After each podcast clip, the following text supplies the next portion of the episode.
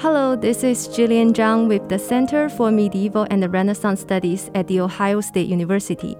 I'm talking today with our guest speaker, Dr. Mark Rankin, who will present a talk later this evening entitled Accuracy and Error in the Production of John Foxe and John Day's Acts and Monuments. Dr. Rankin's talk will be the first lecture in our 2021 to 2022 lecture series and it also held in honor of Professor John King, who was designated Distinguished University Professor at OSU in 2004. Dr. Rankin was an advisee of Professor King, and they have collaborated on a variety of projects. After completing his PhD at OSU, Dr. Rankin has been teaching at the Department of English, James Madison University until present. He has also obtained many prestige scholarships from National Endowment for the Humanity, Huntington Library, Folger Shakespeare Library, just to name a few.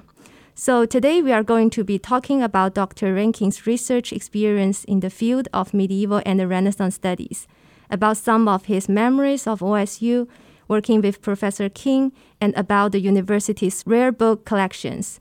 So welcome, Dr. Rankin. Welcome back to OSU. It's a pleasure to talk to you today. Thank you for having me.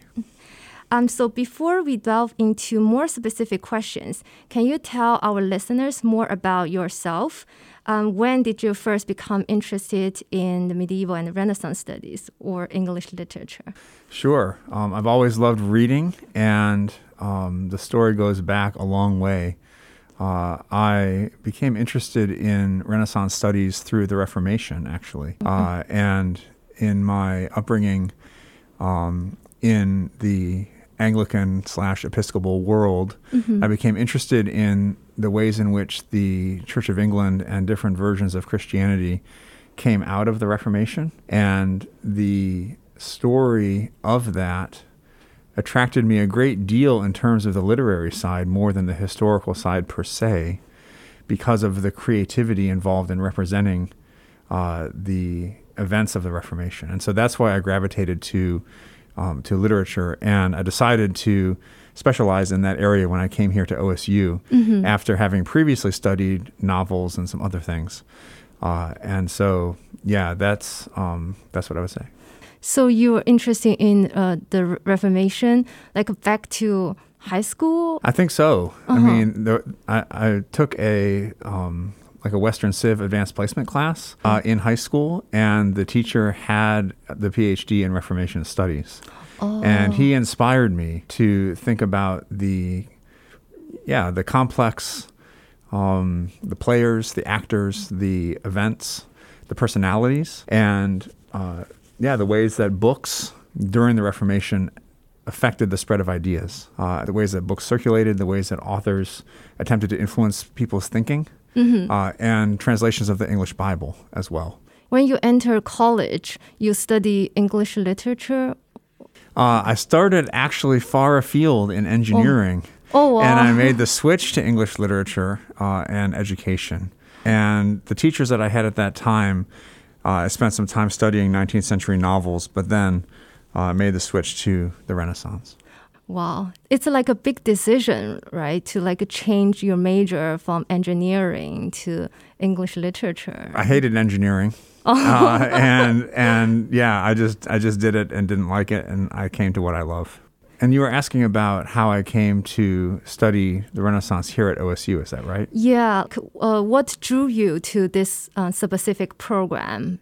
Right. So the story is that I did my MA at Ohio University, mm-hmm. about 80 miles uh, southeast of here. And I had a professor there who knew about OSU, and he encouraged me to apply when I was ah. looking at the PhD. And so I did. And I came to OSU and uh, saw it as an ideal opportunity for me to really delve deeper into my interest in Reformation studies. Mm-hmm. And so the Renaissance, early modern became my natural home. By the same token, Professor King's research was a, a natural draw for me because of um, his pioneering work in that field. I noticed that you and Professor King like co- collaborated on a a lot of uh, we work. have. Yeah, you're like co-writing articles and also co-editing a monograph. So, wh- what is your first collaboration? Uh, right. They all happen almost the same time. um, so when I was finishing up my dissertation, uh, John invited me to collaborate with him on several projects. Um, we did an article together uh, in the yearbook of uh, English Studies on English translations of continental reform.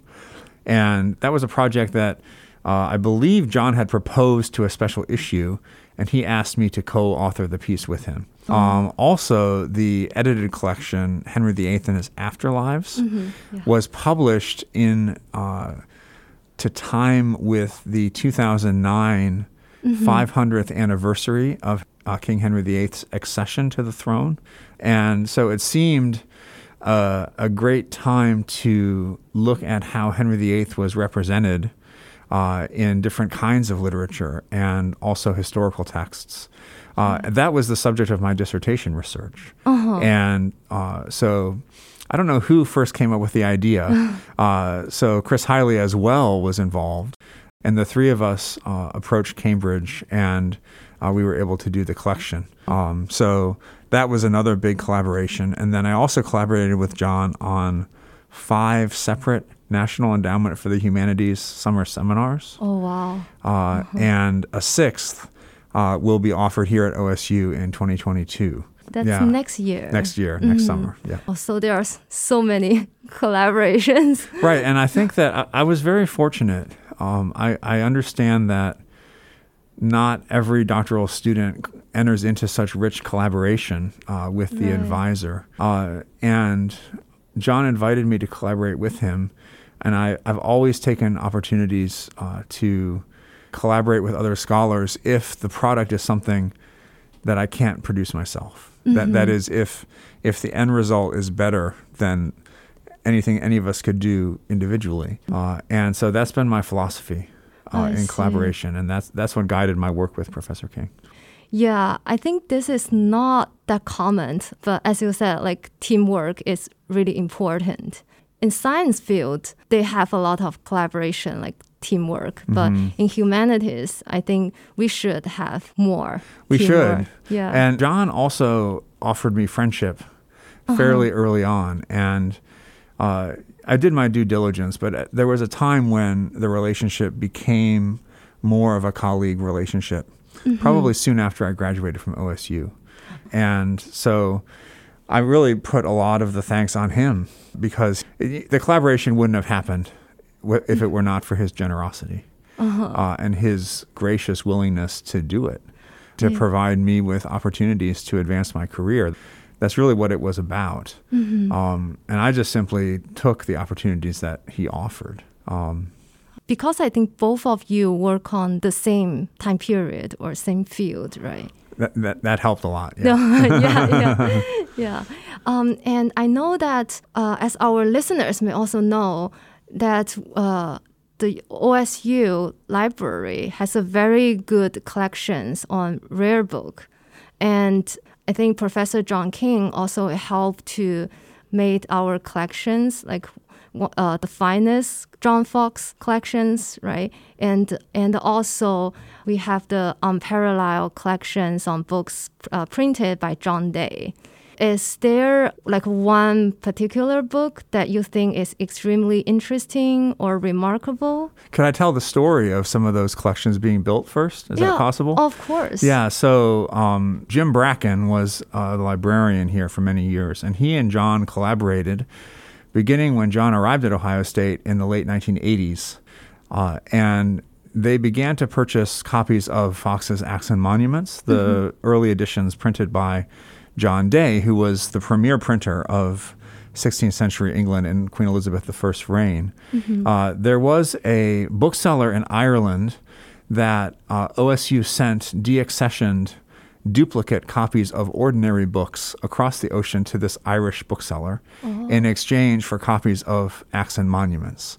And this was built up uh, over a period of years in the late 1990s uh, and early 2000s, being finished right when I was here from 2001 to 2007. The result of that collaboration has made Ohio State uh, one of the finest John Foxe collections in the world. Uh, there are only two or three other institutions in North America whose collections rival Ohio State's. Uh, there was also a, a, very a very fortuitous arrangement was made between the libraries and the football program. Uh, mm-hmm. in 2002, Ohio State won the national championship in football, and the uh, the the money that came to the university was divided up in different piles, mm-hmm. and a huge pile of that went to the library. And when that happened, there was uh, several hundred thousand dollars cash. Mm-hmm. And at that same time, the university uh, made an offer for something called the James Stevens Cox STC collection. Stevens Cox was a rare book collector, and he had a collection of books that are um, very, so very rare that the standard catalog of rare books, the short title catalog, mm-hmm. or STC, lists him as a named collector. Most of the time, this catalog only lists institutions, but if the book is rare oh. enough, it would list an individual. Well, the estate, when, when Stevens Cox passed away, uh, wanted to sell the whole collection to an institutional library in one piece. Oh. And so oh. Ohio State had the cash to make that purchase. And so this is uh, extraordinary because these mm-hmm. books survive in only one, two, or three copies uh, anywhere. Uh, oh. The John Day collection, which you mentioned, other books beside the Foxe, printed by John Day. Uh, so John King and James Bracken, they uh, built up that collection as well, mm-hmm. uh, using various funding uh, and various arrangements similar to what I've described. Uh, and so, uh, yeah, it's really made the the study of printing of of the first century or so, 150 years of English printing during the 16th century, has made Ohio State a destination to study those subjects. I think that the Foxe collection is my favorite for various reasons. Uh, because Foxe's Acts and Monuments is such an extraordinary book. Mm-hmm. Um, it's the most complicated book printed in England during this time. And I'll talk more about this tonight. But yeah. for this uh, discussion, I'd like to mention one of the Stevens Cox books, actually, uh, by a, an English preacher called Francis Rous. It's called The Mystical Marriage. Mm-hmm. And in the front, on a blank page, is instructions that this was a book that was owned in the 17th century by a parish church. And in the uh, front are instructions for the book to be circulated as an early lending library mm-hmm. to parishioners. And it has three or four names of people who signed out the book and the date, mm-hmm. and then the date it was returned, and then the next oh. borrower. And so this kind of thing is extraordinary. Yeah. Uh, and, and these are the kinds of discoveries that can be made by looking at um, collections of this kind. So that's a real gem. Is and, that yeah. very rare? Like usually we couldn't see this kind of record, like people. Right, because mm-hmm. because you know, if there's no written record, mm-hmm. then there's no knowledge that it happened. Right. And so so this book tells us that it was part of this library, mm. and the evidence is in the book.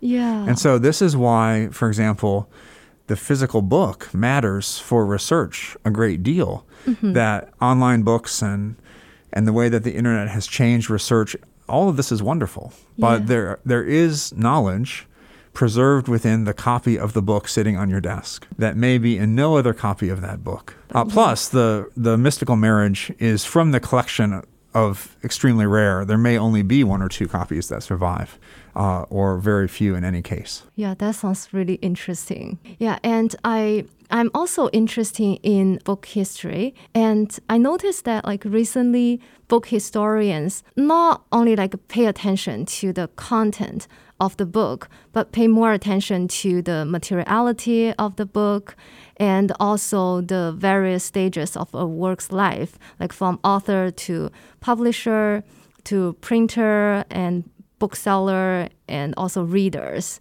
So, um, so I'm curious, like, what's your uh, methodologies? Right. Yeah. Great question. Um, so for me, the history of the book is the story of the relationship between mm-hmm. a book's physical features mm-hmm. and the contents of the text or texts that it contains. The physicality of a book evolves in relationship to the contents in ways that can be described. And that actually illuminates the contents in several possible ways. For example, if a printer designs a book in a certain way, mm-hmm. that could tell us something about how that work was intended to be received, for example. Um, now, you mentioned the, the life cycle of a book. Yeah. Uh, there is a scholar who has developed an idea called the communication circuit, which you might have in mind, where you have authors, printers, distributors, publishers, readers, binders, and, and it's sort of a circuit that's yeah. been very influential in book mm-hmm. history. For me, my approach is to look at as many copies of a book of any given title as possible to try to find some things out about the book that may be unique in the copies that are in front of me. Yeah. Uh, so, for example, my talk today is going to be looking at John Day, the printer's approach to correction in Foxe's book. And he uses, among other uh, techniques, he glues little pieces of paper with text printed on top of incorrect text. Oh. now, he doesn't do this in every copy. And so you have to look at as many as possible to see how he approaches the problem of error. Um, and so I'm very entrepreneurial. Uh, I think of my work in some ways as the Indiana Jones of rare book research. That is, I, I go beyond the major archives, you know, the Folger Shakespeare Library, the British Library, uh, the Bodleian. I go to those places, but I also try to go off the beaten path because every book tells a story. And in a way, my approach is to follow the story. I think that the best book history goes beyond the nuts and bolts of signature markings and, mm. you know, uh, gatherings and collation and sort of that to tell a bigger story mm-hmm. about ideas. Yeah. So, how does the history of the book tell, uh, allow researchers to explore ideas and the history of thinking?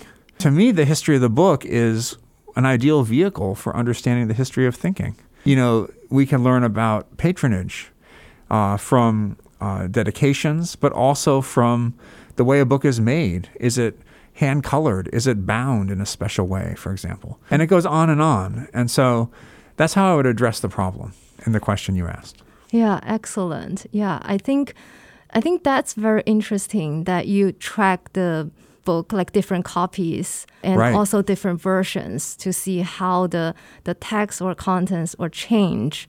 Right. Yeah. We have to we have to understand that printers in the period that we're talking about, mm-hmm. right, which is the Renaissance period, printers did not leave records, written records of their business operation by and large, uh, in England especially, or if they left them, they've been lost. So there's no diary that tells us that this is John Day's approach to the problem of error. He simply worked on the fly. And so to recover that, you have to look at the artifact and deduce what he's doing from the evidence in front of you. Do we have time for another story? Yes, of course. Right. I wanted to I wanted to just give another example of this. Mm-hmm. Um, some of my work has dealt with uh, a man called Richard Topcliffe. And Topcliffe was a despicable man. He was a torturer, and yet he was also a reader. And what he did was he worked for Queen Elizabeth's government. He confiscated books from houses of English Catholics. He read them, and he wrote in the margin the ways in which the book in front of him conformed to existing statute law uh-huh. against things like royal assassination and allegiance to a foreign power because it wasn't illegal to be Catholic, but it was illegal to to pledge allegiance to a foreign power like the Pope. And so he created evidence that Catholics were seditious mm-hmm. and that they were breaking the law so that the government would have evidence to prosecute to execution. Oh. And he did this in the margins of his books. And so this is a great example of how the study of a reader can get into issues concerning police brutality and issues concerning um, how books are controversial uh, and what does a, a hostile government do mm-hmm. with the books that it opposes once those books enter into the government's bureaucratic machine, uh, that that can actually, in some cases, be described.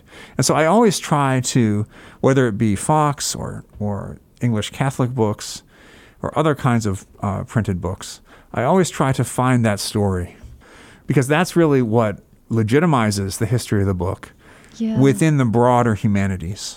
yeah, that's a very fascinating story. And I noticed that you pay a lot of attention to readers. I know like readers are really important, but sometimes it's not easy to find them, right? Right. Like- yeah, yeah, for sure. It's, it can be very hard. Yeah. yeah. Like usually how could you like find those readers? Right. So William Sherman has a book called Used Books Marking Readers in Renaissance England. One of the things he mentions is that the reader, reading is uh, by definition impossible to recover. that, that, that reading leaves no, no sign of its having happened. Yeah. And so if a reader has written something down about the reading, then it's writing, not reading. And so immediately the question of readers uh, really becomes like sand in your fingers falling through.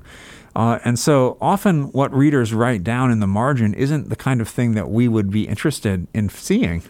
Uh, and so it can be very difficult. One of the things that I do is I look at as many copies of a, a book as possible, as I mentioned, to see what kinds of readers do write things in the margin. Also, the study of the history of reading now is evolving rapidly toward representations of reading and different kinds of reading, reading aloud, for example, and hearing versus reading. That oh. hearing something read isn't the same phenomenon as reading something aloud. It gets very, very interesting in terms of sort of how you talk about the history of reading. There are visual representations of reading. In, in some ways, it's all of these categories of evidence working together at the same time that helps me tell the story I'm looking for. I see. Yeah, that you need to do a lot of archive studies. Very considerable amount of legwork. I'm uh, very interesting. Have you uh, work on a monograph on readers? Right. So, great question. In fact, one of the things I'm doing right now with Foxe is a census of surviving copies of the first four editions, those that Foxe worked on with John Day. And that census has reached 189 copies Wow. out of about 250 total. Now, as I approach the 250 mark, my plan is to look at authors who themselves read Foxe and to go beyond existing work, mostly by John King, actually, on the history of the reading of Foxe, to compare the things that readers are putting in the margin of their copies of Foxe with what authors are saying about Foxe who have read him and are writing about him. In this way, uh, I hope to tell a broader story about precisely how the Book of Martyrs or the Acts and Monuments, this is it's the same book. How was that book actually influential? That that is, we say this is an influential book. Well, for me, again, it's the bigger story. What does that mean? By looking uh, at all of those copies, I can add to the conversation uh, in ways that would not otherwise be possible. So that is a current book project. The Acts and Monuments went into nine editions down to 1684, and I'm only looking at the first four, those of 1563, 1570, 1576, 1583. Those are the four that Foxe himself edited, the four that John Day printed with Foxe. Uh, I'll leave it to someone else to look at the later editions. okay, I see. yeah. Um. So I also have a questions about the the term editions. Yeah, Right. Yeah, I know. Like because in Chinese book history, editions it's a very complicated term. Like most Chinese uh, pre-modern books were publishing woodblock printing technology. So Right. yeah, so although they printed in different time period, if they use the same wood blocks, that means they are the same edition. Right. So in early in early printing, um, bookmaking is an industrial process, and type is not a verb; it's a noun. Type is something that you hold in your hand. It is a piece of metal that has a letter, on the end, and it's made through a casting process. And these individual letters on pieces of type were assembled in order uh, in what's called a form mm-hmm. on a flat surface and then tightened all together and rolled under the printing press for bookmaking. Now, if a work is so produced and then the type is disassembled and returned to the case and then re- reassembled, you have a new edition. So when you assemble type into your printing process uh, and you print your book on a hand operated press, as long as you keep the type together, it's the same edition. Now, it could be, um, you know, uh, very rarely in England were was type ever held together after a book was made because there was not enough type to go around for a printer. Right. And so I suppose that if, you know, let's say if it was something like the ABCs, something like that. Uh, if it was held together and then printed two years later, that would be a new edition. So if time elapses, but for the most part, it's the idea of assembly and disassembly that marks an edition. I see. Yeah, that makes sense. And so for each editions, the printers will make some change because he or she will notice that there's maybe some mistake and uh, possibly. Uh-huh. it, it, depends really. Uh, fox is a special case because each of the editions that he worked on especially the, the second one the, the movement from the second well, the production of the first edition and then the second it's expanding. Mm-hmm. so he's bringing stuff into the printing house as it's being printed which forces john day to resort to all kinds of creative techniques in order to fit material in and so authors are usually not so ambitious. They're usually not so driven. Mm-hmm. And oftentimes they're not even there. I and see. so in those cases, an edition could be reprinted mm-hmm. from a previous printing uh, with no changes. And in effect, the changes that would result would be errors introduced in the printing process, for example. If, if there was the wrong letter in the wrong place, and the compositor, the printing workman called the compositor who puts the letters together. Mm-hmm. If he mm-hmm. grabs the incorrect letter, then you have an error in the resulting oh. text. Yeah. This happens often in Shakespeare, in the printing of Shakespeare's plays, for example. Uh-huh. Uh, but in the case of Foxe, you have an author who's continuing to compile and continuing to produce during the production process. That's uh, a very uh, unique case, yeah. or a rare case, I should say. Yeah, so I think um, on that note, it's a good place for right. us to end our interview here. Yeah, and thank you, Mark, very much for sharing your research and your experience with us. Thank you very much. It's been a pleasure. Thank you.